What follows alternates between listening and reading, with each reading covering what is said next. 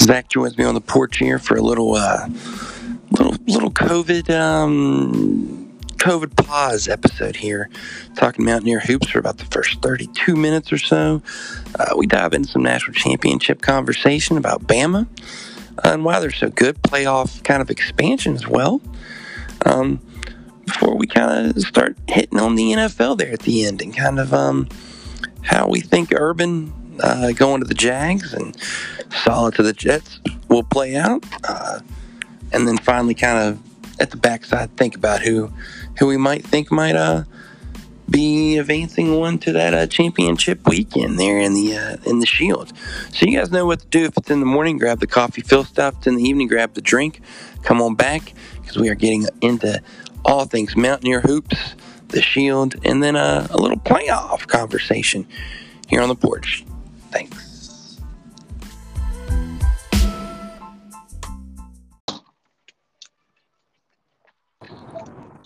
What's going on there, Zach? Howdy, howdy. How's it going? You on the, ro- on the road there, buddy? Sounds like uh, hanging in there, man. Yeah, We, uh, out and about, Yeah, trying to trying to make a living out here, but I can pot on the road.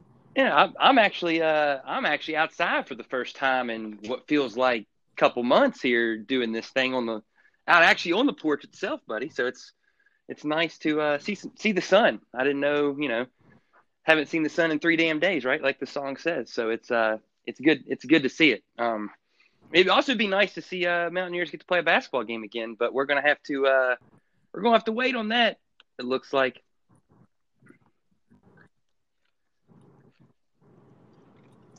Yeah, unfortunately, I'm uh, I'm starting to get a little bit of withdrawals. I'm, I'm it's with been you less on than that. a week, You but know, I'm it's- still not feeling It's too crazy hot. too when you think about it because we we come from this euphoric high of uh, of winning on the Monday night and Big Monday down there in Stillwater. You take a whole week off. You lose a buzzer beater, tough game. Then you get the news, you know, that we're not playing Baylor. And then, you know, a day a day or two later, you get the news. Well, you're not only not only playing Baylor, which to some extent was maybe a, a bit of a break for us. You're now now you're also not going to get to play TCU and Oklahoma State at home. Um, tough tough comeuppance here right now for for the Mountaineer basketball team. But I think there are things that we can kind of um, we can maybe take some positives out of this break slash pause uh, for the team. Do you have any in particular you can think of? Well, one that comes to mind right off the bat is just having more time. Hopefully, depending on if any players were involved in that COVID issue, giving them a little more time to, you know, gel Mhm. without Oscar, without Cottrell. Just, I mean, when when those guys are gone, we've talked about it. They're not the same team. They're going to have to scheme differently, play differently, assume different roles for quite a few of them. So, as long as there were no players that were out with COVID, and it was coaching staff, I'm not sure if you've heard No, anything I mean it's been pretty tight, tight, uh, But like Fort Knox up there in terms of what's actually occurred due to COVID. And good thing, hip is hip is a thing for a reason. um, so I, you know, and honestly too, I mean, I know that they've they've been able. It's I've heard that it has not been a total pause. Um, it's not like the facility's been shut down, but we don't really know any uh, anything other than that. And you know what? I, I like the fact that we're a program that things aren't getting just blown out there in the wind for everybody and their brother to know about.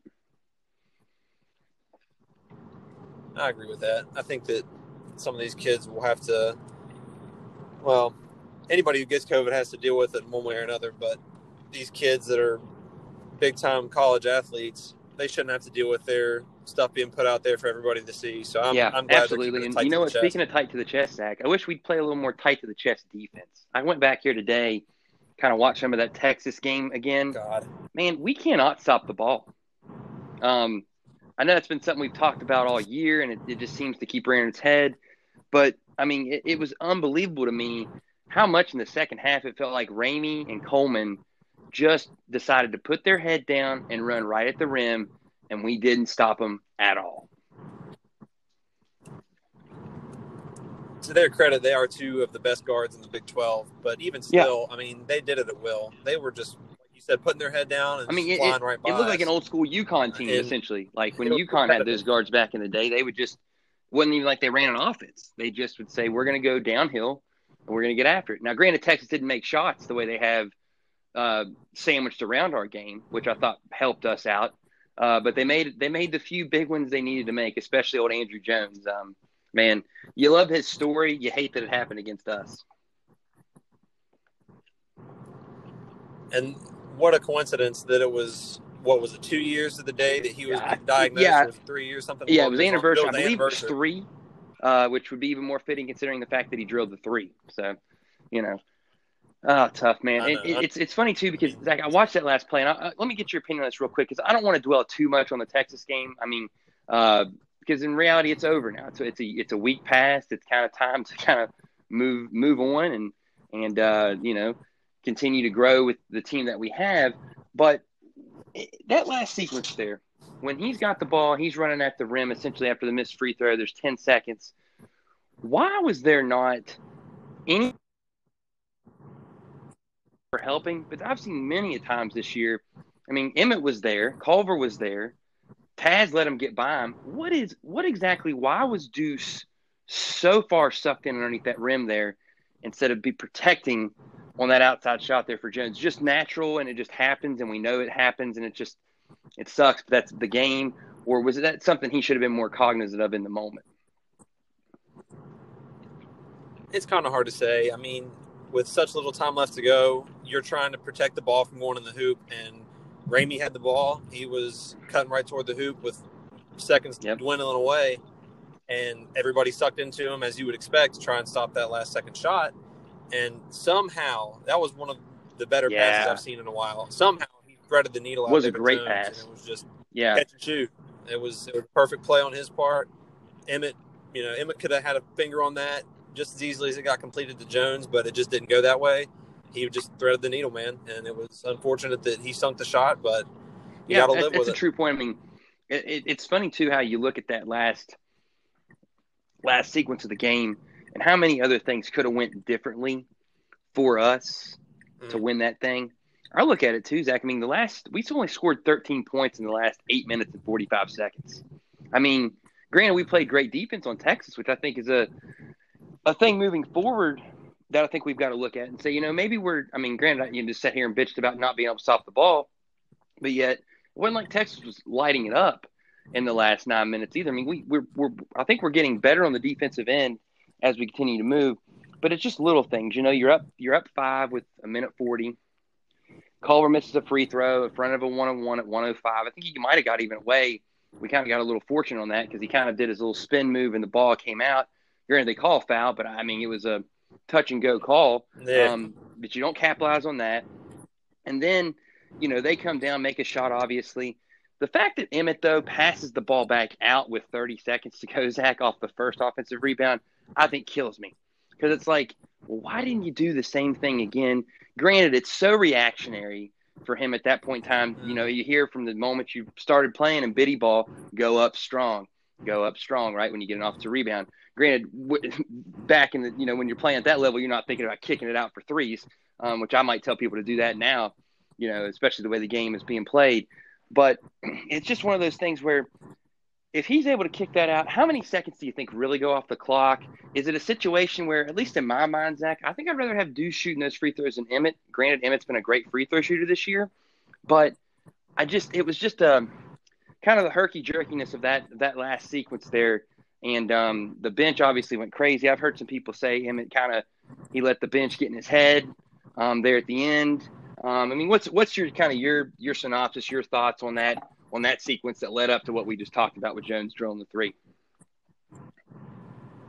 Well, when I was watching it, first thought was when Emmett got the rebound, I would have preferred him to just hold Mhm. it, get fouled, and because I mean he would have been swarmed immediately. If not that, pass it out to Deuce, like you said, because he's the guy you want with the ball in his hands. And he was wide minute. open, too. Granted, right? Granted, percentage wise, Deuce isn't even top three on the team in free throw percentage. I, I don't Taz believe. is higher, and Emmett. um, Sean McNeil. Sean Yeah. and Emmett both. Yep. So the fact that Emmett went to the line didn't bother me. Obviously, him missing the two free throws bothered me. But what bothered me is the fact that he went back up with the shot. And obviously, he knows and probably knew as soon as it happened, besides the fact the coaches were screaming at him about what it, was I thinking? he knew right thereafter that he shouldn't have gone up for that shot. That was a Yeah. mental error. I think he got in his head. one I think to got learn in his head a little bit on the free throws. I think you're right. I thought the same thing when I saw it happen live, and it's unfortunate, but it's it's part of it. You have to have some mental fortitude in that Yeah. situation, even if your coaches aren't yelling and screaming at you right before two crucial free throws. make that make that But- shot. You got to put your big boy pants on and knock a couple crucial ones down. And you think about the fact that if he makes both of those, the three point game completely changes the changes Oh. the complexion of Texas' last possession because at that point. You're just trying to keep him from Yep. shooting a three, which is exactly what they Yeah. got at the end. So I mean, instead of the overhelp, we're going to be out there on the line. We'll let them have that two all day, and then right. you know who knows what might have happened. Um, I mean, you know, we know Hugs has not never been a big guy on fouling um, up three. You know, we we know that's probably not going to be something that happens. But like you said, it, it definitely changed the complexion of how we went about that last that last sequence there. Um, Zach, you know, I mean, and I'll and I'll and I'll say this real quick too. I mean, how close was that shot on Deuces before Emmett gets the rebound? It went in and out. I mean, it touched every bit of the rim. I mean, I mean, it was down for a minute and then it popped back out. Um, you know, unfortunate, obviously. And, and, and like we said, we, you have to grow from it and learn from it. But I want to tell you this story real quick, Zach. So I'm at a wedding on Saturday. You know, we're kind of going in and out of being able to watch and, you know, a, a great day. But I'm standing there um, with the, with the, you know, with, with the, with the, um, with an older gentleman. We're up there in the reception area. I'm getting a, getting a cup of ice and a Coke because we're to have a couple Woodfords down there. It was about still 40 minutes before the ceremony. And he said, "Oh, are you watching the game?" I said, "Yes, sir, I am." I said, "Well, let here. You take my phone. You can watch it, right?" This is right when Emmett's getting to the line. So he's like, "Oh, why'd he do that?" And I'm like, "Oh, it's okay. He'll make two. And then they make the shot. Zach, I've I've never seen a just the more the eyes and the lights went out of both of us at the same time. Mm. Probably 55 years worth of difference in age, and it was just like, holy shit. And then later on, my buddy Tom, who was uh, the um, you know the groom in, in the in, in getting married that day, said, "Man, this has been a great day, but man, if we could have held on in that basketball game." So it's just funny how West Virginia sports can kind of just always bring everybody together, even in on situations like that. And it was still an amazing day, but it's just funny how later on, after you know it was all said and done, he still said, "Man, if we could have won that game, it would have sort of been the icing on the cake." And it's it's funny how that is, you know. Oh yeah, would have made would have made his special day even more special, yeah, right? Yeah, you know. Well, he'd already he was already married too. This was a ceremonial type thing. He got married a few days before at the uh, virtually, I think, at his house with his with his family in attendance. So at least it, at least it wasn't the sour note to the to the uh, the day of the day. I mean, it was still the ceremony and being there with everybody else. But it, you know, like you said, would have made it maybe just a tad bit more special. Um, but a tough, t- tough one, tough one to take for sure. Um, you know, but I mean, I think in certain respects, this pause is good for us be- coming off of that too, right? Because if you had to go play Baylor, what less than seventy-two hours after taking that loss, that would have been real tough. Yeah, on the road, no less. Mhm. That would have been a tough hurdle to overcome. And you know, I mean, because I mean, Baylor is, for my money, Baylor's in the top probably three teams in the country without doubt. Um, I, I, I, I probably go, I probably go Michigan, Baylor, Gonzaga, and in that order, I think. Michigan's playing hot. Michigan, I, I think Michigan, Zach, and you know we're getting off WVU topic here for a minute, but I think Michigan's the best team in the country. That Dickinson kid can play well. Their guards are good. They shoot well. They defend well. Juwan Howard's got those guys playing great, and they're beating good competition for the most part, game in and game out in the Big Ten. It's very much similar to the way we see in the Big East, or excuse me, Big East, uh, the Big Twelve. Still liking it back to those Big East days where it was tough. But I think the difference between the Big Ten uh, now and the Big 12 is that the Big Ten has some of those kind of lesser than teams like the Big East used to have. Yeah, you have the behemoths at the top, but there is a soft little underbelly there at the very, like there's a couple nights off. You know, Big 12, there's really no nights off. I mean, Kansas State might be the one team you would say that might have, might not be, um, might might be a night off. You know, I mean, at least Fort Hays uh, State thought so. We're never gonna we're never gonna stop giving them shit about that, are we? No, no, we're not either. And, until until they until we play them on the 23rd, and then they beat us somehow. If that happens, then then we'll become the new Fort Hays stays or Fort Oh, gee. State, you know, team. Um, I am glad that's our first opponent though, coming back off this break. I think that's a nice thing to be able to maybe get yourself relaxed and get back into action playing those guys as opposed to playing maybe you know uh, Baylor or even TCU and Oklahoma State, I wouldn't, I wasn't necessarily thrilled if we'd had to play Oklahoma State a week later after not being able to play because of how good those guys are. But glad it's Kansas State here on the 23rd. Hopefully, if all things go well, you know, cro- you know, um, cross your fingers and knock on all the wood you can. Um, but uh, you know, I, I, like the fact we're playing Kansas State. The Purple Cats coming off of uh, coming out of that for sure. I think that's the team. If you had to handpick one in the conference to play after a long layoff and after, you know, call it what it is, a heartbreaker against Texas, I think they're the team you'd want to play. Yeah, without doubt. Um, I mean, obviously, a lot of questions on how the schedule might kind of unfold um, for us now down the stretch. I mean, there's three games that are gone. Luckily for us, we've already got hit the threshold of games you have to get to get in the tournament this year. So I don't think that's necessarily something we need to be worried about. And I also think, you know, everyone kind of with the sky, the sky is falling type mentality needs to slow down a little bit because let's let's be honest about this real quick. Even without Oscar, um, we played an amazing game there against Texas, a team that's ranked number four, a team that granted gave it away against Texas Tech a few nights later, which kind of hurts your soul a little bit knowing that the way that went down. Mm. But it shows that you're still a team that can really, really compete and can definitely make a run in this thing in March. Um, you know, because I, I, look at it and say, I mean, if, if you're playing that well and that competitive against that team, and you know, we didn't shoot the ball all that well in that game, we're going to be all right and be going to be able to do the same things against just about everybody in the country. I think so. I think that we're still a team that could be competitive at the top, and you know, look no further than the Texas game. That's a game that we gave away, in my opinion. I think that. Yep. You know, they obviously didn't shoot their best against us, but we allowed them to take shots at the basket that are just unacceptable. They got right by us time and time again. When you're allowed to get that many points in the paint, you're going to have a hard time losing games like that if you're Texas, even if you're not shooting well from the outside. Mm-hmm. And you know, missed time or untimely turnovers, untimely missed free throws at the end. We gave that game away, so we are yeah. still capable of winning at that level. Not to say that Texas is one of you know the best team in the nation, but they are one of the best teams for sure, and they've been playing like. I that. mean, they're without question they're a top ten team. Yeah, uh, without without a doubt. I think that I think into some respect too, we had our one game there against Oklahoma when we were really stunned off the loss of Oscar. And then we kind of figured out, okay, this is how we're going to have to do it in the second half. We found a way to win Oklahoma State, had a week off, play a great Texas team. Maybe shoulda, coulda, woulda, couldn't get it done. Now you got to wait almost two weeks before you play again. Um, I mean, in certain respects, it kind of gives us some time to kind of get back, get off it. I do want to say, make one quick, and we talked about Oscar a couple times here, real quick. Did you, Zach, see the comment that he made which I felt was very intriguing to me, talking about why he was going to Kentucky. Did you read those quotes? Tell me which one you're talking about, but I have a, I have a feeling I know which one in particular you're talking about. The player first yep. approach. I'm going to tell you this right now, and I don't mean to say in the wrong way. I want a kid. To, I want the kid to do as well as he can. He's a kid. He may, you know, he decided to make a decision. That's utter bullshit. Yeah. And maybe that's why Kentucky, with all the talent Calipari's had, over the past 20 years or however long he's been there now in Lexington, Kentucky, only has one national championship.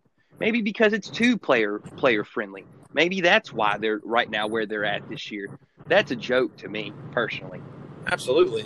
To say that it's about the team, not the not the player, you know. And, and if that's the way Oscar is, then I'm glad his his ass is the hell out. For sure. And beyond that, Huggins may not, but he loves his guys unquestionably unconditionally.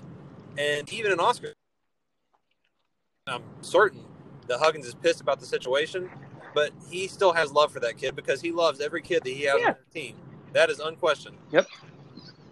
So that's it's a tough love.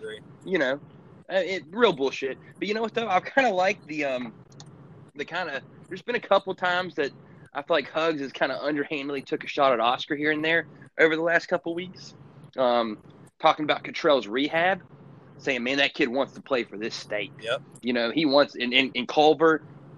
And I'm wondering here, Zach, and this is reading tea leaves. This is just kind of a an opinion. I don't know one way or the other about it. You saw some other guys wishing Oscar well, right? Yeah. Did you notice Derek? Did you notice a voice that was pretty silent during that whole process? I was intentionally keeping an eye on stuff like that on social media, particularly what Derek had to say, and I didn't see yep. one thing a positive. I didn't see one thing. Oscar, not one. I didn't either. I don't think those dudes like each other at No all. No love lost. I think Col I think Culver was a guy who came in there and had to work and grind for everything he was given, had talent but had to bust his ass. And Oscar was not that same way. And you notice he said all the guys that are in this room now give 110%, Damn right? right. It was Culver Culver has I think he's I think there's a mission on his behalf now too to kind of be that guy. And you look even the game against Texas, right? I know at one point in time there in the second half he had 12 and 12 um you know, with about 15 minutes to play. I, I, I'm trying to remember exactly what he finished with 14 there. Zach. But I mean, 14 is okay.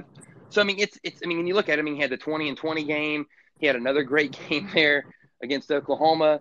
Uh, you know, or not. The Oklahoma game was the game he did not Yeah. do well in. But the two two of the three since he's been an absolute man child. Hopefully, he continues those that that going because if the shooting is okay, we can still pull this thing off. I think that's another thing too. I looked at from the game against Texas, Zach, is the fact that at one point in time in the first half, we were four or five from three.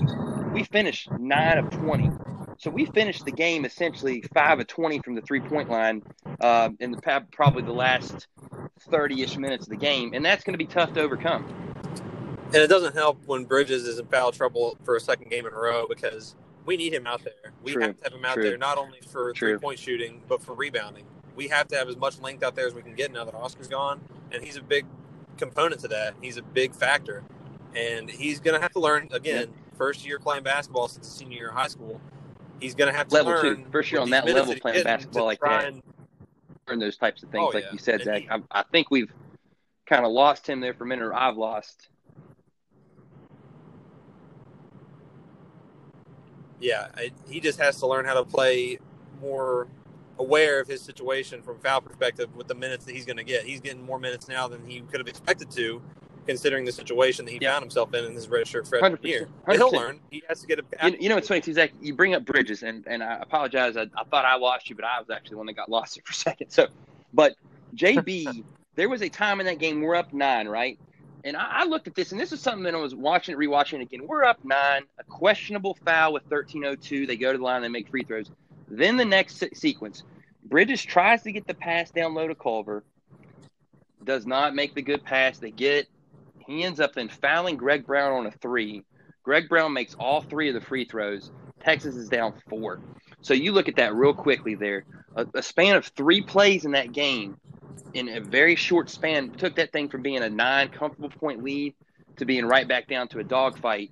And, and not saying that's something that, and that's Bridges is going to learn those things. I mean, dude really is only playing his what fifth game in college basketball coming up here in a couple weeks. So I, I liken it to saying, man, we still have so much room to. I've heard some interesting comments from Larry Harrison talking about Taj Thweatt. Um, I don't know if you read those as well, and how that could be really interesting if we can maybe get another guy to give us some minutes, give us some spark. You know, a Taj Thweatt, Kedrian, kind of like how Kedrian Johnson did there against Oklahoma State. Maybe continue to add to this team, continue to get it better. Because I, I was talking about this with my cousin here, Zach. You know, pretty huge basketball guy, and he said to me, he said, I still love this team this year. And I said, you know what? I love this team this year, but I really, really love this team next year. Oh yeah, yeah. I, as excited as I am for the rest of the season, and I, I hate to do this mid-season and look ahead, but I, I can't help it. I try to look forward in the future with these teams and see what they're looking like and how they'll be constructed. Which you, You never know who's going to be here and who's not. But True. it obviously is a bright future. We've still got a lot of young guys. We're going to maintain a lot of eligibility or all the eligibility for everybody on the team this year because of the COVID rules. And that's one thing that, you know, makes playing a guy like Thweatt, if he ends up deserving that playing time and getting out there, you don't have to worry about burning this red shirt. That's a perfectly excusable thing to do because you don't have to worry about burning it. So Yeah. throw him out there. If he's shown he can hang, do it. Yeah. The more bodies, the better. A hundred percent. Get hit. Get him out there on the floor. Allow him to make some plays. I just thought that was interesting that he was he was mentioned by Larry because we know Larry's kind of the guy who's dishing out a lot of minutes too. You know, Mhm. um, he's kind of in charge of the rotations at times, and that means that he Taj Thweatt's getting it in practice some more, maybe potentially, and maybe we see him here here in the next couple of games here, hopefully, and and providing a little bit of a role, giving some guys some breathers here and there when they need them. Um, now, Zach, obviously, we don't know what's going to happen with the schedule, you know, coming off of that. Hell, we don't even know what time we're playing Kansas State. It's got it at 2 and 4, depending on when ESPN wants to slot us in there.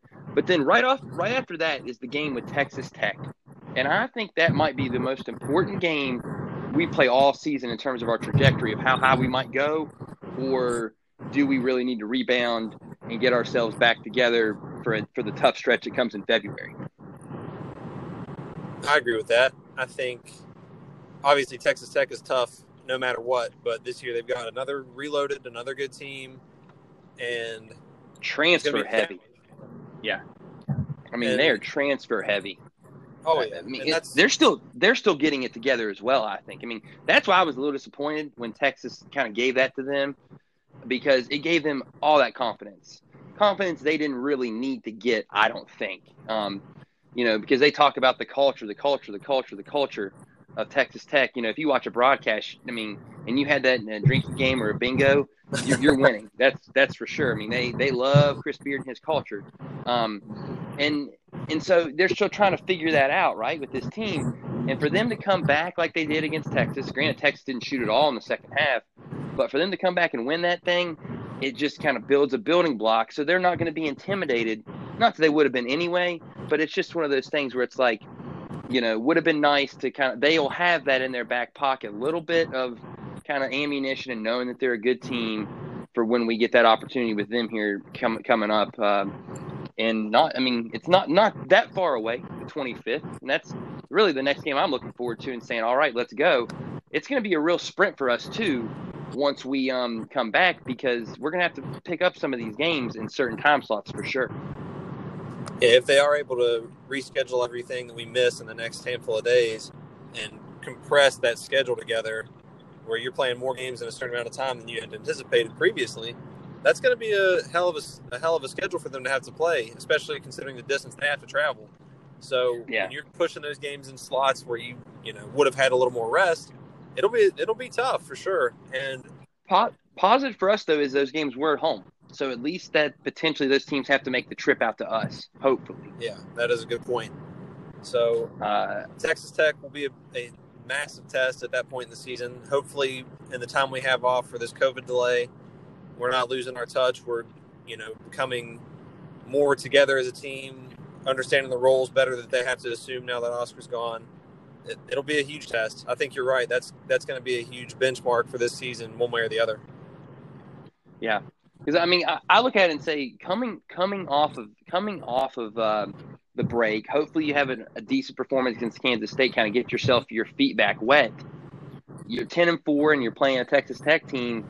You're still going to be right in the top 15. Texas Tech's going to be in that area too. You win that game, boom, you're back in the top 10. You got Florida coming. You got Iowa State uh, again, a team that you can beat, you know, and then you get Kansas. So it's like things can things can percolate because I think the next time we play Kansas, we're going to have a much better chance with them too. Uh, it's it's the momentum of this season. Every game is going to be a grind. It's individual games are going to all all be tough, but I think for us especially, we've got to get some positive momentum with this group because they want to prove that they can win on that big stage, right? You know what I mean? Without a doubt. I'm glad you. I'm glad you yeah. brought up the Kansas point. When we played in Morgantown, we're not going to be the same team, obviously, that we were when we played them the first time this season. And I would like to think that we'll be more apt to match up against them than we were the first time. Because you remember that game, Huggins was trying every damn yep. thing he could think of to try and shut them down, and it just wasn't working. He couldn't man up on them the way he would like. He, he tried to throw a couple different zones at them, and we just couldn't do much about them. They shot the lights out that night. Hopefully, we can hopefully yeah. we can uh, get them a little little better this time around. They haven't shot like that since. No. I mean, let's be quite honest about it. They've had a couple duds, dud performances shooting the rock since then. Um, I I just look at that and say I, am interested to see them. And honestly, too, I want to bring this at point this point out. I don't know if you remember something. How many times did Oscar look terrible, terrible defensively in that game versus Kansas. So, I mean, hopefully that'll be something that kind of improves and we'll get better with that moving forward. Um, Zach, I mean, that, that's just something I look at, man. I'm just saying, you know, this this season's such a grind and it's so it's so compacted, man. The month of February, you know what? There's 28 28 days in the month of February. Do you know how many games we are scheduled to have in the month of February, though? No, hit me. We've we at the moment have eight scheduled games already out of 28 Ooh. days, right? That's not including the three games that we still got to figure out. Now, granted, they have set up that additional week in March this year as kind of a as kind of a week to play other games because the Big 12 tournament doesn't start till the 10th. So you've got some time there from when we play our last scheduled regular season game at home against Kansas State the 27th of February till March 10th to get some of those games in. So that's a that's a positive. But I mean, I'd, I'd imagine we'll probably get up get up to nine games potentially in the month of February, and that doesn't include the fact you're playing Florida on the 30th at home, potentially still we hope in the SEC Challenge. So you're gonna have about 10 games in a span of what 30 days, give or take. It's a lot of ball. A lot of ball. I mean, and if you're playing well, then that could really catapult us and could get us back into where we feel really good about March. Um, it's it's going to be. I don't think we'll ever we'll have ever seen a ride quite like that in the month of February because that's kind of when I feel like things kind of grind down sometimes. But I think this break here for us could really be a, a huge, huge benefit to us, um, especially how much we're going to have to play there in February. Yeah, definitely. it's almost going to act like a bye week for these guys, which you know basketball doesn't have intrinsic bye weeks. You know, so it's going to have a little mm-hmm. time off for them to recover. It sounds like Derek has really, really needed that kind of time off because he's gotten hell beat out of him, Huggins hasn't been quiet about saying so.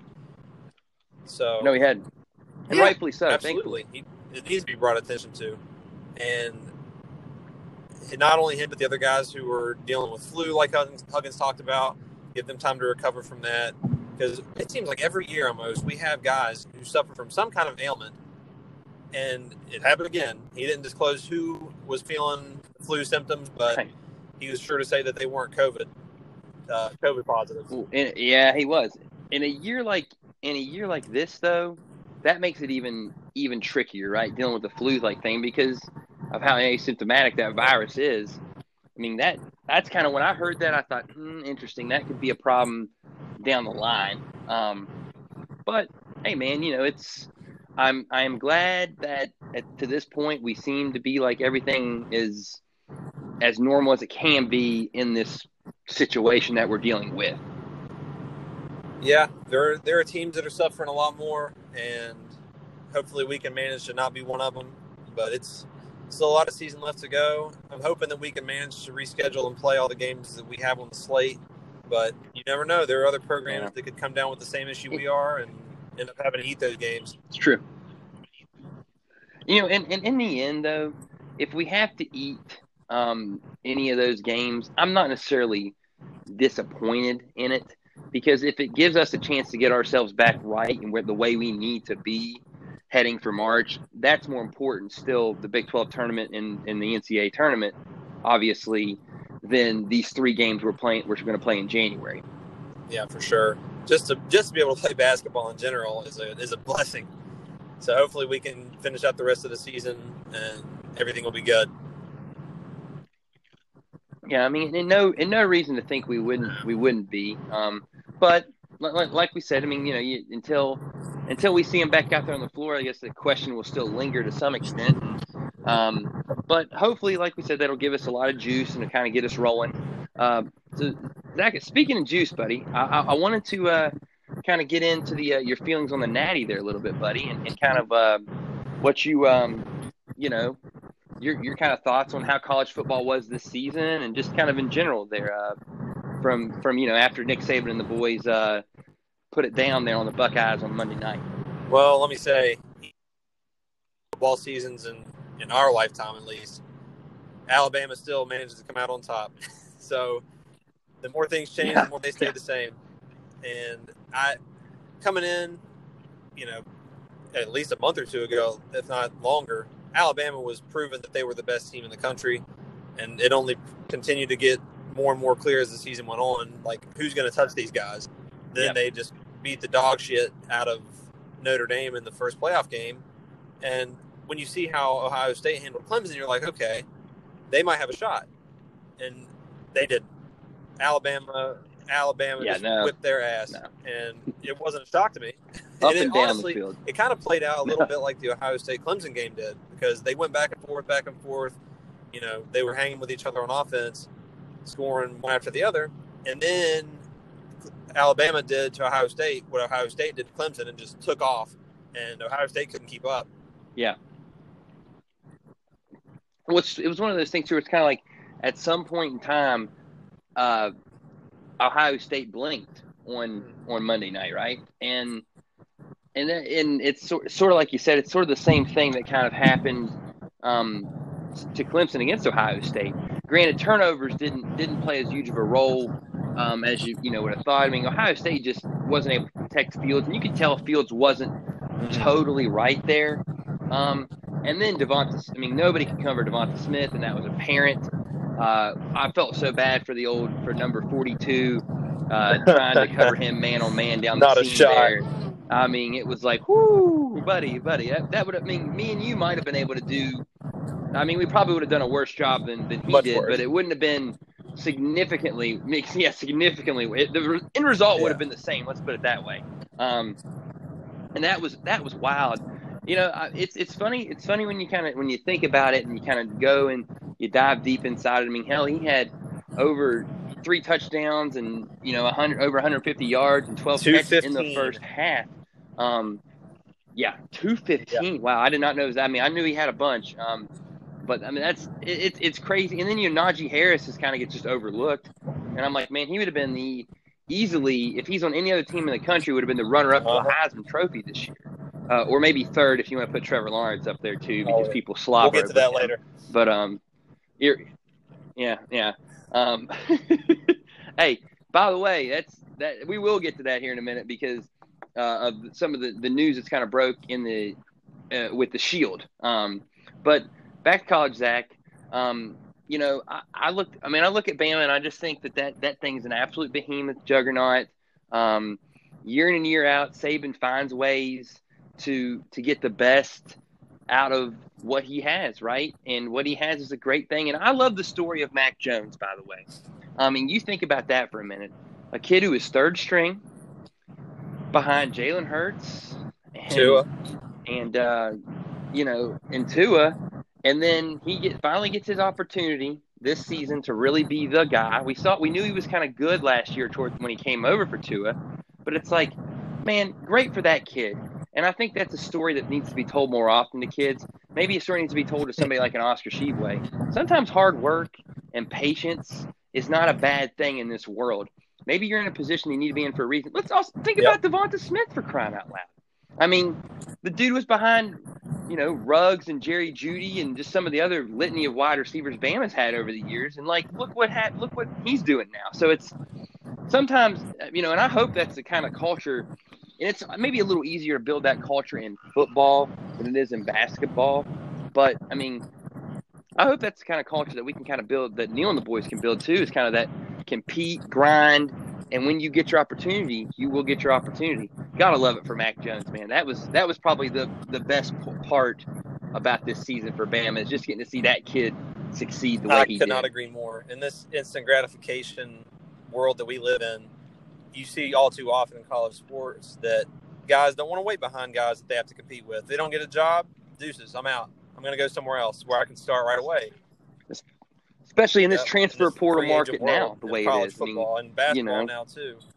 You're absolutely right, and I, I absolutely Mhm. love that for Mac Jones. He he absolutely could have transferred somewhere else one, two, three years ago, and probably gotten a starting job right away. Uh, Assuredly would have gotten a starting job right away, but he didn't. oh yeah, He stuck it out, ended up being a Heisman finalist, national title winner, winner, and possibly a first round pick in the NFL. So I, I love it. And what I love too is it wasn't just him. Like you said, Devonta Smith stayed around. Najee Harris has stayed around multiple years, either three or four years. And Saban had one of the more experienced teams that he's had, I think. And you just like to see it. And those bigger programs, you're used to guys leaving early. And I just think that it's cool to see a team that stuck together, especially when they had to compete behind guys who were ahead of them, who got the spots ahead of them. It's just it's just cool to see. And one other thing that I want to say as far as Alabama is concerned that I saw on Twitter, I don't know if I passed this along to you or you might have seen it on your own. If I'm not mis- no, different from Mac Mac, Jones, Jones? but if I'm not mistaken, Oh. in Saban's about decade and a half in Tuscaloosa, every scholarship athlete that he has had on that team has won a national championship. that's It's like I don't know if you remember this, Zach, or not. Playing NCAA football, you had the option as that was one of your promises to a kid. You could promise him a national yeah, championship, right? Nick Saban can Nick Saban yeah. can actually really do that. Like that's that's a real that's thing. Like, that was one I, I, had a buddy. He'd always want to put that out there. I'm like, nah, man, we we, we can't do that. It's too unpredictable. Even if it is a video game, I'm not predicting the natty. If they if they don't want to come play for us because we the win, hell with them. you know, conference championships and and yeah, I mean, you know, I can't predict you a national championship just because I snap my fingers. You know what I'm saying? Even even on a video game. So um, I, that's it's crazy that Saban can do that. And wow, I mean, that's a stat right there. I mean, you think about it. I mean, he has won six since he uh since he since he went there. And you know what's funny too, Zach? It's kind of we're on the band, we're on this thing here. We might as well stick with it. Think about what would have happened had our boy hold the rope, Rich Rodriguez taken that job. Let's just think about the the landscape of college football and what has happened since that day. I mean, Rich Rod had the job. They give it to Saban. Saban wins six national titles. Rich Rod's now the OC at Louisiana fucking Monroe. I mean, talk about talk about two stars that have went in two totally different directions. And I love Rich Rod. I think he should have continued to get his opportunities um, at Ole Miss as the OC. I thought he was doing a great job there building it. And I mean, honestly, Arizona, uh, we know why he was let go there, and you can't condone that by any means. But he was winning there too, so it wasn't like it was performance based. And then at Michigan, by the time he was in his third year, he actually kind of had it started to turn around. And then the next year, Brady Hoke took it. I think with Terry Bowden and those guys, and at, OC, at you know being the OC at Monroe, he'll do he'll, he will do well. But man, he's never going to be Not on Saban's level. That's for damn. That that would have been a complete shift. No. in college football. I read an article years ago about that very subject and what would have happened if, or what the projections were of what could have happened if Rich Rod had taken that Alabama job. I can't remember all the specifics, but it, I mean, it turned everything else on its head compared to how things actually turned out. Oh, it yeah. was a domino effect from there. I mean, it, it, someone just laugh, someone could joke and laugh and say, heard someone say, "Well, you think that would have led Saban to West Virginia?" I said, "No, nah, he was still coaching in the pros. Bama, Bama backed up the Brinks trucks there for him um, to get him to get him to come there." Uh, but you know, it's it, it's a funny and it's just kind of funny, and you think about it. And also, a couple other things, internet wise, in, in Bama. You know that Mac Jones took a visit to Morgantown, correct? While Dana Holgorsen was the head coach, right? Yep. It's actually now. Granted, that's a that's a message type of thing. But it was he was was one of the schools he had visited. Um, said I've been to WVU. I think it was Tennessee, Bama, and another another couple other ones. And some some of them were pretty small schools too, at the time. Uh, but yeah, Mac Jones was on the campus at one point in time and let him slip through our fingers. And then the other one was they said Bama's going back into that NCAA kind of football mode there, Zach. We're on on these video games today, heavy you know how like you kind of get to that point where like, man, I've just we're too good here. It's not a challenge. I got to start over again, right?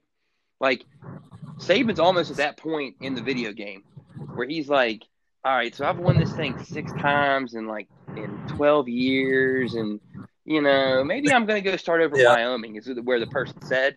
And I thought, no, no, no, no, no, no, no. You got the wrong W school there, buddy. He starts it back over in Morgantown if he starts it over anywhere. Um, but I mean, it's funny because like, you think about Saban, like that that is that's where he's at now, right?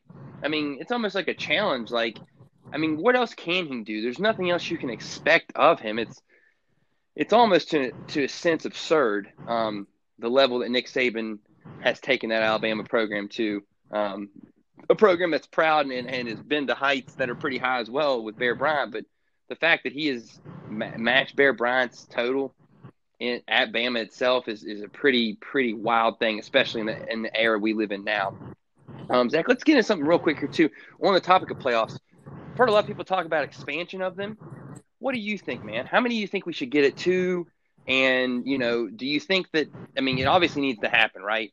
Because we're in the sense of an era now where you have two teams that are always going to be in it. It feels like, um, and then it's it's everybody else. I mean, I guess you could throw Ohio State in there. They've been there quite a few times. Um, do you feel like you know that's what Definitely. we need to have happen? I've been in favor of that for quite some time since the pack, yeah. or since the time they announced it would be four when they created it. Obviously, that was meant to be a starting point, but it's been what seven years since they enacted the playoff, and they're still at four. I think personally, eight teams is the way to go. Some people are in favor of 16, some extremists are in favor of more. But I think eight is the number to go for.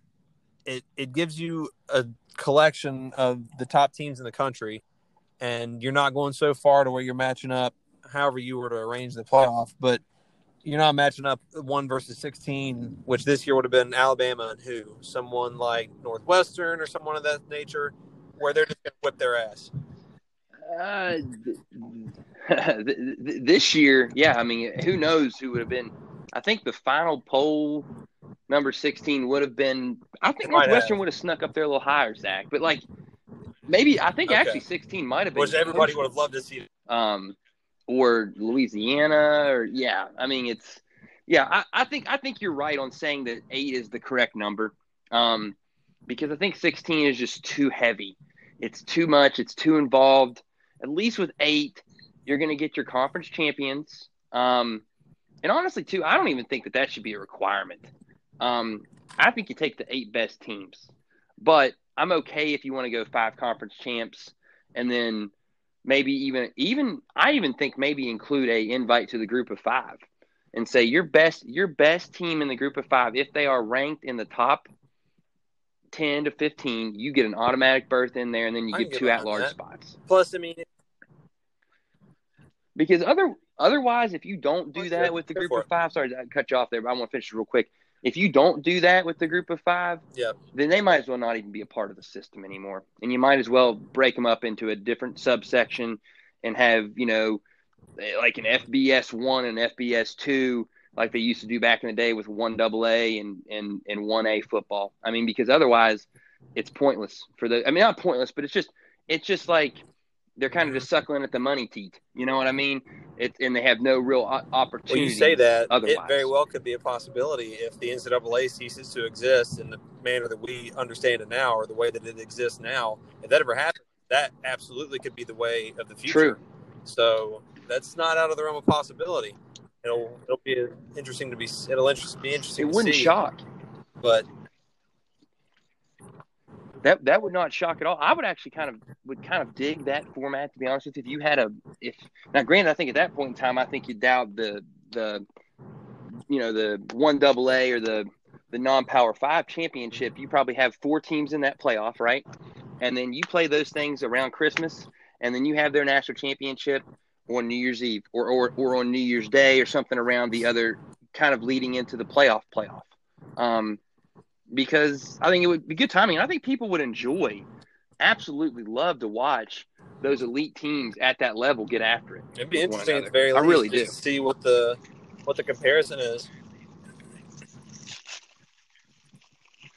I mean, yeah, it, it would it would be fun. Um, I think I think it would be something that when you kind of look at and you think about college um, college athletics, it would it would kind of give you know back in the day when Marshall was a one double A program, right? It took a lot of pride. They took a lot of pride in winning one double A championships, and so I think it would be very much the same same level if that's where you're going to go. If you're going to decide, well, we're never going to let these guys in the playoff system. Um, you know, we don't really want to share this and that with them. They wouldn't like it, but it would in the end I think they would enjoy it more than what's going on now. I mean, when you have a team like Cincinnati who's not even allowed to be a part of the party, I mean, that's just a it's it's it doesn't help. No, it anyone, doesn't. And you know, one point I was going to make about a group of five team having to be within the top ten to make the playoffs, but it gets expanded to eight. I think that typically, by and large, your best group of five team ends up being in the top 10 anyway, going into bowl season. And I think that would work out right. on its own. But you're right. I think that'd be a good qualifier. And it'd be, it'd be interesting to see how they fared year in and year out.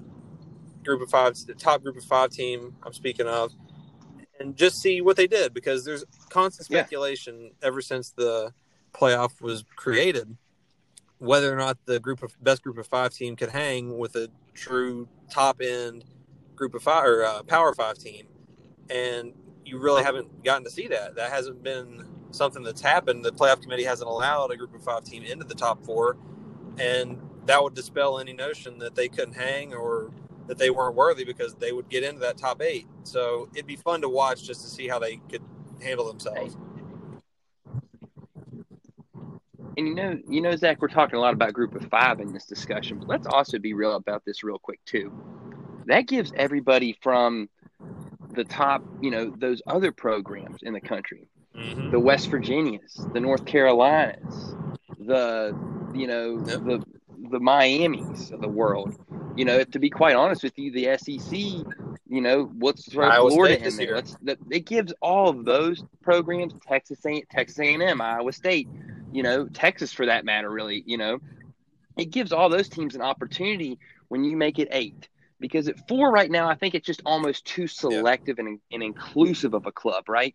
Um, especially with the way college football is set up, to where a lot of this, especially now, is totally subjective with the committee making these decisions, right? Um, I mean, who wouldn't have loved to have seen Texas A&M get an opportunity the way they were playing? Uh, who would have not have loved to have seen Oklahoma this year get a chance there at the end? I mean, it would have been nice to see. I think eight's the perfect number, like you said, but it gives those other programs that aren't Bama, Clemson, and Ohio State opportunities, right? You know, think about it how- really, really does. hot Oklahoma had gotten at the end of the year, they struggled early on. They were working with a brand new, fresh young quarterback, working with guys that hadn't gotten as much time as others. And after the first few games, they just kept getting better and better and better. And at the end of the season, they were playing about as good as anybody else in the country. So getting to see them go against a team like Clemson Oh, yeah. Had- Ohio had they State, been- I doubt they would have been an eight seed. But to see them go against one of the top four from this year would have been interesting. They very well could I have think- with them and beat them. Oh, I mean, Zach, I'll, I'll go ahead and tell you now. They they finished the poll sixth, right? They took Iowa State's spot after beating them. They would have gotten Ohio State. And granted, Ohio State played one of their best games of the season there in the playoff game against Clemson. But I would have loved Mhm. to have seen Oklahoma's defense, the way they were playing at the end, get a crack at those guys. Um, would have been to say that would have been State would have electric. played the same kind Um, of game they did against Clemson so- because there was a lot of revenge factor in that game. They were hyped up to play that Oh. bad boy. They wouldn't have had the same feelings about Oklahoma. Oh, 100 100%. I mean, you think about going back now, looking at it, I, I wish I would have thought this way and, and thought about a couple Mhm. of these angles. I mean, Dabo voting him 11th, losing last year to him, losing another time in the playoff pretty bad. Um, hell, even if you want to go vengeful with the fan aspect, they might have heard about Woody Hayes losing his job when he lost to Clemson and choking that guy on the sideline. So, I mean, it goes it goes all the way back, right? Um, so there's a little bit of there was a little bit of vengeance, like you said there. They may not have had the same level uh, of player motivation had they been playing against, you know, against uh, Ohio, against Oklahoma, and not and not Clemson. You know, they're from the o- Ohio State sideline of things. Uh, that's a really good point. Um, so Zach, I think you know last last thing we want to get into, we kind of tease this at the top, talking about Trevor Lawrence, right? Talking about Let's do it. uh, some pro football here, real quick, man. The number one number one news, obviously, Yep. is the Urban Meyer to the Jags conversation and where that lends us with the quarterback position. He said there's a couple guys he likes, right? I heard that quote specifically. Uh, he was involved in getting Justin Fields into Columbus. Uh, granted, he didn't coach him, but I think that's uh, something to watch out for. He also been pretty been pretty praiseful of, of Zach Wilson. In the end, I mean, I I think everybody and their brother thinks he's going to take Trevor, but they have other issues there too. I wouldn't be shocked if they trade out of that pick. Maybe maybe get somebody to move up with them. They move down. They still get a quarterback they like, and he, he gets other things. Uh, What do you think on Urban, man? Do you think he's going to be good in the pros? He's a player's coach. What's your man. thought? And guys in the NFL, that's what they want. They want a guy who's going to be out there for them. He is going to damn sure do that. But he's also such a brilliant mind. Like he he can coach, man. And that's that's the main point I wanted to get into when I brought up Lawrence is I know what you think. You believe the Fields is the better prospect, that he would be better to go number one ahead of ahead of Lawrence. Do you think that's a legitimate possibility that Urban could trade back? Because he'd be wise to do that. Anybody would be willing to pay, you know, a pretty penny to get that number one pick from them to get Trevor Lawrence, who in his own right is an excellent quarterback, in my opinion, Mhm. the best quarterback out there. And anybody who wants a quarterback right now, hell, maybe some teams that don't don't even necessarily need one right now would be in love with the thought of getting them. But do you think that that's something Urban would entertain doing? Maybe not even to just get Justin Fields if he traded back, but to get somebody else he likes. I I think it's something that he. I mean, let's put it this way: Urban Meyer, for some reason, kind of has a Jimmy Johnson type vibe in terms of how he would be as a head football coach in the pros, right? He's got some fire. He's won everywhere he's been. Um, mm-hmm. He kind of pulled himself up from the bottom, you know, to kind of get where he's at. Now, granted, Jimmy a little different in terms of he didn't he wasn't in college as long as Urban, not as in Urban's a little bit um, older than Jimmy was when he made the leap. Some different things there, obviously, to look into. But I just liken them to the their mentalities and their styles, right? And I don't know who's the GM pulling the strings there in Jacksonville, but I'm sure him and Urban Meyer are going to be working a lot in concert. And Urban Meyer's got a lot of contacts in the college football game. He's been watching it closely this year. He'll have a good couple drafts here just from being as closely involved with college football as he has been the last few years. He's looking at things that he really likes for players, right? Um, I think he could really stockpile in the draft and get a bunch of pieces. Um, and then if you're able to find a quarterback that does well, and you know what, Minshew's not the worst quarterback in the world either. I'm not sure that he's the guy you want to build a franchise around, but he's a guy who could win you some games as well. I'm not sure Urban wouldn't even entertain that thought.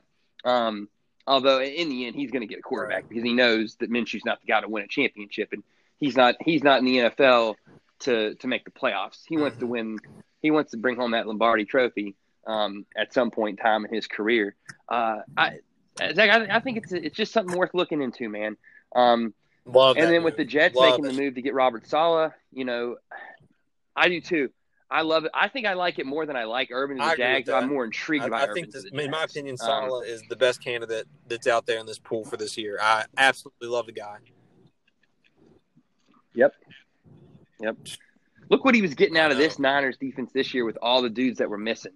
Let's put it this way: they the Jets went from a team that hated their coach to now a team that's going to absolutely run through a brick wall for their coach and Saleh. Um, you saw it with the Niners doing it all year with just who the mash unit out there for uh, for his solid defense and then Shanahan's offense, and they still were able to be competitive in a pretty tough um, NFC West division. You know, uh, when when push comes to shove. So I mean, that's I, I the Saleh move's great, and I think that kind of affects the draft too when you think about it too. You know, um, the Jets. I mean, there's talk now that Darnold's kind of got his opportunity back with Saleh, and you know what? I'm not necessarily opposed to Darnold being able to be back. Yep. I think he's kind of had a bum rap in the NFL to some extent. Yeah, he saw a ghost, but man, every quarterback, Tom Brady, mm-hmm. if you get a good pass rush in yeah. his face, is going to see ghosts. I didn't love Darnold when he was coming out. I mean, but when I so the flashes, I do too. The flashes I've seen. I didn't times, either, but I like him more now. Fifty some yard run that he had earlier this season, like I didn't know he even had that in him. Some of the throws that you see him make, it, he's got it in him. And one thing that intrigues me, and I will hold on to this till the day I die. I firmly believe that Gase. It's obvious that Gase got his acclaim because of what he had with Peyton Manning in, the, in Denver. That was where he made his name. That's how he got the coaching position in Miami and then the coaching position in New York. But you see what Ryan Tannehill, who was his quarterback in Miami, what he did when he went to Tennessee, when he got out from under Gase's thumb. Who's to say the same thing can't happen with Darnold? I I wouldn't be surprised one bit. At all, I wouldn't be surprised at all um, if Darnold was able to kind of kind of come out of Gase's shadow here and really really turn it on. Um, Zach, I, I'll tell you this too, man. When it comes to when it comes to Darnold and kind of way he led that team. Think about how bad they were this year, and they come back mm-hmm. there at the backside of the season and win a couple games. Uh, when he's when he's leading the team, there's some fire in that young man, uh, for sure. And I, I, mean, think about it. He's not that much, not that much. I mean, he's in the same area as a Josh Allen uh, type. When you think about his experience in the league, right? He hasn't been out there that long. Let's let's kind of take a breather here before you bury Sam Darnold for good. Um, now, granted, he may need a change of scenery from New York, but I mean, not now now not having Gase, I think, kind of helps him with that as well, too, right? So that's that's a huge that's a huge factor. I I could really kind of see Darnold reinventing himself in a trade elsewhere, though, too, if the Jets decide to take a quarterback at number two. And that'll be interesting because you see the prospects that are non quarterbacks in that area Sewell from Oregon. Yeah, hellaciously amazing offensive lineman. If you re- if you want to stick Darnold, that's your pick. Oh, hundred or gonna, or or you take or Devonta Smith. Take Devonta Smith. There you go. I mean, I think that's a. I think that's something worth worth looking into, right? I mean, Devonta Smith is is one of the best. I mean, one of the one of the more we've seen for in the last probably 10, 10 plus years, right? I mean, just and if you put him in a good offensive scheme, now that's going to be another key, you know, for yeah. especially for Darnold. Um, and, and kind of what kind of offense are they now going to run there with Saleh? But I have a feeling that they'll they'll figure it out and be just fine. Um, I mean, that's it's just intriguing. I mean, there's a lot of a whole lot of intrigue there, uh, you know, as as to what could happen. But here's a here's a rumor I've kind of heard here, Zach, and, and tell me your thoughts on this uh, real quick. Sam Darnold traded to the Pittsburgh Steelers. I've seen the same, and when I saw it, I liked it. He's a low he's a low money guy considering he's still on his rookie contract, or you know, at least relatively speaking for a starting quarterback. And he would jump right into that job depending on what happens with Roethlisberger. Even if Roethlisberger plays out this year and doesn't come back the year after, that would be Darnold's job to take. I don't mind it. He was obviously drafted at the top of the draft for a reason, and changes of scenery like that can give guys a, a new breath of life and reinvigorate. Yeah, I've I've liked that idea since I first saw it, so I'd I'd big that. I'd I'd be into it. Uh, and and you know it's it's interesting because let's get into that real quick here, Zach, to kind of get us out of here. Um, You're gonna make me talk about the Steelers, aren't you? I'm I'm unfortunately gonna make Damn you talk about the Steelers, buddy. I mean, it's just the way it's it's. I have to. Okay. Um, here's here's the thing, right? What happens Sunday happens. Where where do they go? Where do you even begin to start? I mean, you lost four or five. You played one good half. You found a way to still make the playoffs. Yet you there was no semblance of a team that was going to be competitive and win a world title. I mean, and I mean, do you start with Ben now? Do you wait? What's what's your move there? Because let's be real here, real quick. The Browns have now passed in the division. I don't think that's I don't think that's even arguable. Um, Steelers held on to win that title. The Browns were coming; they were coming fast. The, the Ravens are going to be right where they're going to be yep. for a while with Lamar, and then you've got Joey B in Cincinnati with Higgins and some of the talent that they could build. And I don't don't put it past the Bengals to be pretty frisky next season. Um, and the Steelers are just getting older, and they're getting mm-hmm. old fast. Now, defensively, they still be good if guys return back, but you got to have something. You got to score points too. Yeah, I said this to multiple people, not even at the end of the game, because from the very beginning of that Cleveland game, you could see where it was going. It was it was obvious that Cleveland had their hands on that one, but it was a changing of the guard, in my opinion, in the AFC North. Steelers have been at the top of that division for decades, and Browns have been on the come up, and they showed that they are a force to be reckoned with now and in the future. And the Steelers, they collapsed. I don't know if I have or ever will see a team start out as hot as they did, 11 0, and collapse at the end. It was unbelievable. And this team, the way they're set up, this was their year. This is the year they had to take advantage of whatever they could to make a run in the Super Bowl, and they squandered it. Granted, they had injury situations. Losing Devin Bush was huge. Losing Dupree was even more huge. Well, it's arguable. Devin Bush integral to that defense, but losing both of those guys, massive. And you didn't have Joe Haden in that playoff game. It was just it was a recipe for disaster, and it just it didn't work out. And now they're saddled with so many guys, Ben Roethlisberger included, that they can't really afford to pay Roethlisberger. The only choice they have is to keep him or let him walk or retire, and they'd still owe him twenty two million, if, even if he wasn't in Pittsburgh next year. So the way I see it, yeah, why not help? Why not try to figure out whatever you can from a financial standpoint this year? Run it back with Ben, see what you got, and you know, do fin- let him finish it out the best way he can because him sitting on the bench with tears f- falling down his face that's not the lasting image I'd imagine he wants. Yeah, yeah. I think I think you'd rather have him going out fighting, uh, maybe losing a playoff game on the road or something of that sort. Because I'll be honest too, Zach, I don't think it's ever going to be a situation until you finally figure out how to run the football and want to run the football again, to where you can win a championship with him as quarterback. Now, I think if you find yourself a good running back and you start committing yourself again to running the football like the Pittsburgh Steelers have done for for decades, that's probably why you were on top of the AFC Mm. North for, or in the, in the AFC Central for so long, because that was the mentality, right? And it's somehow, some way, it's went away from that. And I'm surprised with Tomlin that it has. Um, you know, really have uh, surprised. But you know what? If you can't do something, he knows what's it's fool's it's a fool's errand to continue to keep trying to do it, Mhm. right? You know, you're not gonna it's not gonna succeed. So, I mean, but you look at the team that advanced, the team that can run the football, and that was the Cleveland Browns. And um, I, I mean, are you starting to look? Do you do you start looking for quarterback in the draft uh, this next season if you're Pittsburgh? I think it's something you have to entertain if there's a good one down there far enough, um, because I'm not sure. I'm not sure Mason's your Mason's your guy who's going to lead you back to the promised land after Big Ben decides to hang it up. No, I don't think so either. And I don't think anybody who's watched Rudolph play would say that either because He's solid, but he's not going to win. exactly he's solid. He he can be one of the better backups in the league, and that's fine. If we can keep him one in that role, that'd be great. But he's not your franchise quarterback of the future. What they will do in the draft this year, I don't know. There are so many things that they need.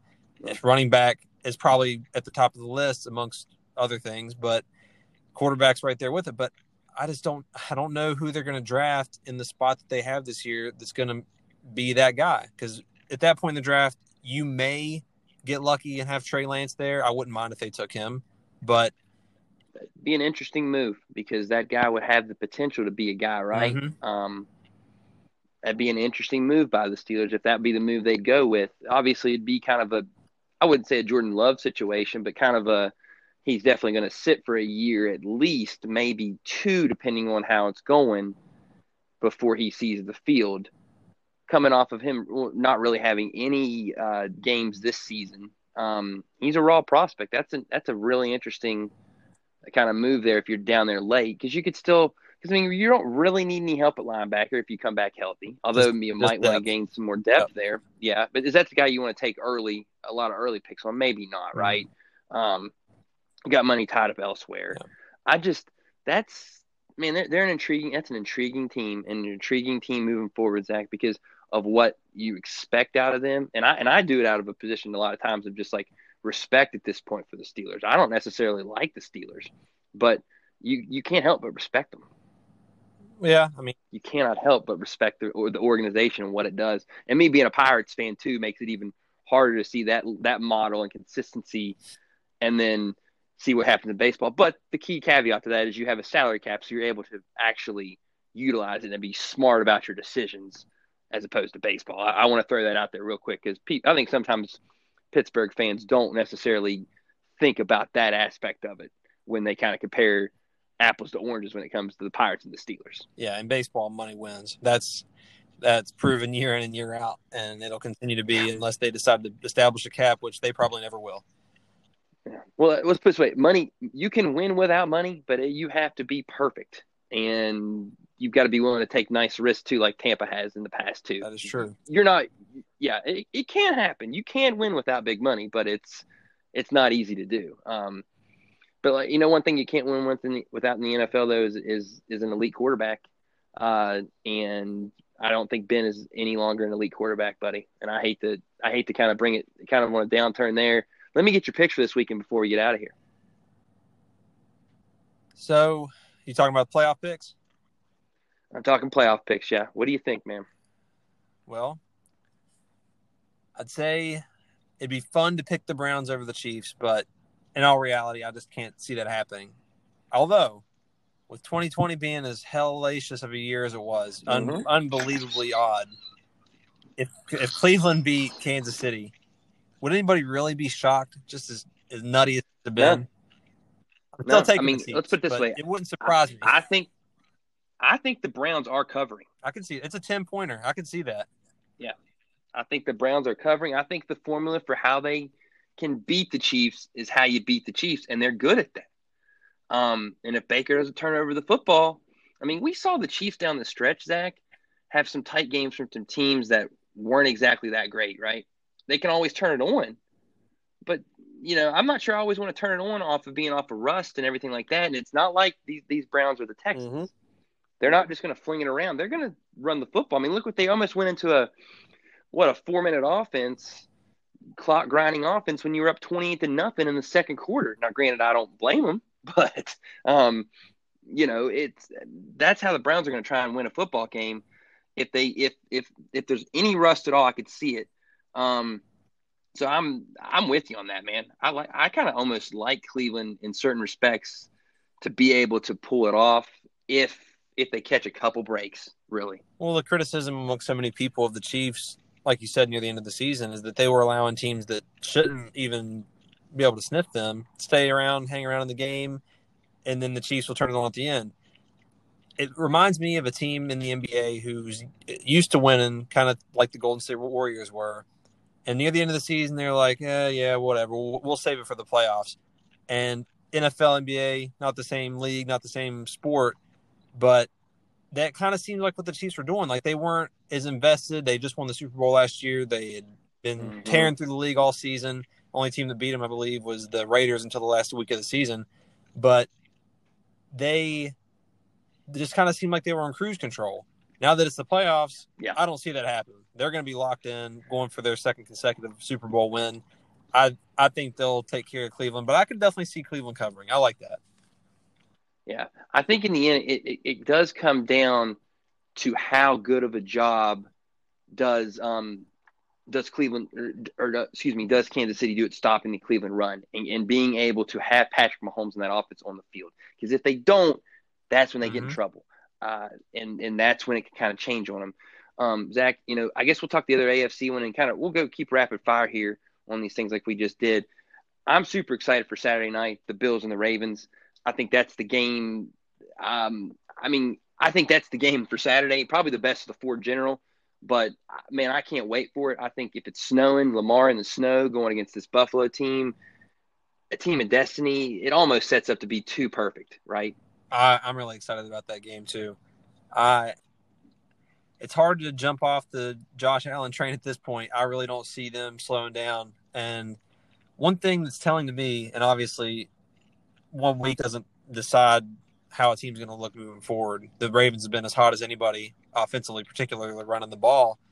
But the fact they only hung 20 on the Titans, whose defense has been atrocious mm-hmm. for most of the year, mm-hmm. that's a little telling to me. I'm not saying the Bills have a great defense by any means. They're about middle of the pack this season, but I don't know. I'm I'm not really sure because if if the Bills get out early and build a lead, what what's Baltimore going to do? They've got to get out of their game plan, and you've seen that happen before. It's yep. not good for them, especially if it's windy and mm-hmm. snow, and you got to have Lamar throwing yep. the football, and it's not too many more times. Um, that that could be mm-hmm. an issue, and that could be a big issue.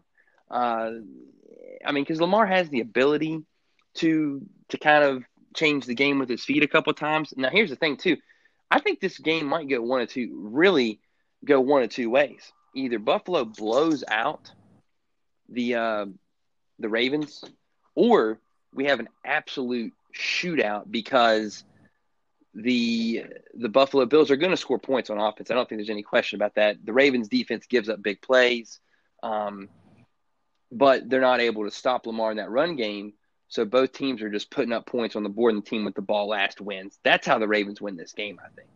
Yeah, it's going to be a fun one. I I really don't know what to expect, but I have a feeling it's going to be one of the best games of the weekend. Yeah, I, I think in the end, I will take Buffalo because I really like them at home at night. Um, I just think they're more explosive, and I think they're just a little bit better. But man, it wouldn't shock me at all to see the Ravens win that game. It wouldn't, but I'm with you. I, I am taking Buffalo. I actually had a guy at work.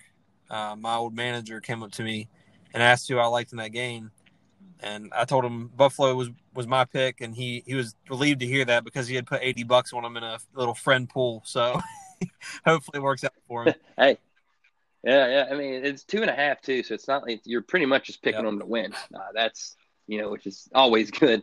Um, the, the, I mean, the other two games, the game, the game at Lambeau, uh, before that on Saturday, in my opinion, it's a good game, but with, with the with, with the with the way it's been going for you know Aaron Goff with that thumb injury, and then the Packers have just been so complimentary. Their defense has been solid. They can run the football. Aaron Rodgers can make all the throws. If Jared Goff has any issues with that thumb, and he's going to to some extent. And Aaron Donald being banged up, this just feels like a game that the Packers take care of business, and we just kind of it's kind of a appetizer for the main event there on Saturday night. I feel that way also. I I've loved the Packers honestly since last year. They weren't nearly as as strong of a unit as they are this year, but they, I don't know. They just have a really good makeup on their team, and they've gotten continuity amongst their guys on both sides of the ball. I I love them. I, yeah. I honestly like them to win the whole thing, but I, yeah. I think this will be a pretty easy one for them. I, I mean, I think the two teams that win on Saturday, the way we just said it, are the two teams playing in the Super Bowl. I'll, I'll, I'll say that now. I'm sticking with that pick. Um, yeah, I'm, I'm, with you. I think Aaron Jones rips a couple big runs.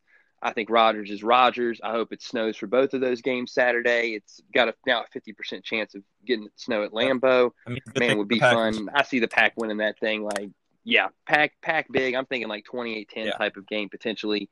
Uh, I think the Rams are really going to struggle to score on offense, um, even though they did score last week in Seattle. Um, so you know maybe maybe I'm giving you know kind of, kind of not giving that offense enough credit, but I just think they'll stop the run. The Packers defense will a little bit better than what we saw of the Seahawks, and and that game exploded with turnovers real quick, and then kind of got out of hand. Um, and then the the final game Sunday night, a six you know forty kick there between the games that we've talked about that should be on the History Channel. You know the Caliendo impersonation of Morgan Freeman was spot on. I mean the quarterbacks are combined what eighty five years old. Um, Tom Tom and Drew the Bucks travel to New Orleans to face the Saints. Man, what do you what are you thinking there? I'm I am I mean it the two the two games on Sunday are better in totality than the game Saturday night, and and this game is a great way to finish off the entire weekend for sure. Yeah, I uh, you're right. The History Channel comment that's that's pretty spot on. Um, I yeah. My biggest thing that I'm coming back to on this one, the Saints have gotten both in that division against Tampa Bay this season. People say it's hard to beat a team three times. I would tend to agree with that but it's even harder to beat Tom Brady three times in a season. I'd be hard pressed. I'd be hard pressed to right. take the Bucks in this one for that reason alone. I don't see them in a third time to New Orleans this season. Yeah, man. You know what else too in that one? Mm. You're getting points as well. The Saints are so good though. The Saints have lost in heartbreaking fashion so often. It's it's tough to. I mean that it's it's like that's like the ultimate like everyone yep. has something to lose game, right? I mean, it's I mean that's and, and it, it leads right into a Royal Rumble, so it's that's perfect, right? I mean it's it's kind of the Royal Rumble style. These are some of the last guys in the these are the last guys standing, and uh, by the time that that game's over, there will only be four. So, I mean, heavyweight heavyweight matchups on in that night game for sure. Uh, the game, and then the, you know obviously Chiefs Browns going to be fun, and Saturday nights going to be electric. I mean, I think there's going to be more fans there in Buffalo than even last week, and man, that was a crazy crowd. They're going to be lit. Uh, uh, then oh, absolutely. We're gonna see some fun videos Saturday afternoon uh, of Bills Mafia. There's no COVID or no COVID, that. they're going hard. Oh, absolutely. I'm, I'm going to get Buffalo wings for the Bills on Saturday night. There's no question about it. Yeah, that's as hard as I'll go. Maybe I'll, uh, you know, maybe maybe kind of one of those. Maybe I'll like have one of my dogs like break through a pillow, pillow type table or something like those. You know, you saw the kid you know, getting broken through that table in the nursery there was pretty cool. Um, but that's, I mean, that's as hard as we're going here. Oh, yeah. I'm looking forward to it. it. Should be a fun weekend of football. And without West Virginia, without, without West Virginia basketball, yeah. hey, keep... I'm in need of some good sports. I'm with you. I'm with you too, Zach. brother was always good, and we'll uh, we'll get after it. We'll get after it here. Uh, you know, we won't have another basketball game, so we'll probably maybe maybe come back and talk a little bit about the uh, about the playoffs next week and kind of preview uh, Kansas State and Texas Tech. But till next time, you guys take it easy.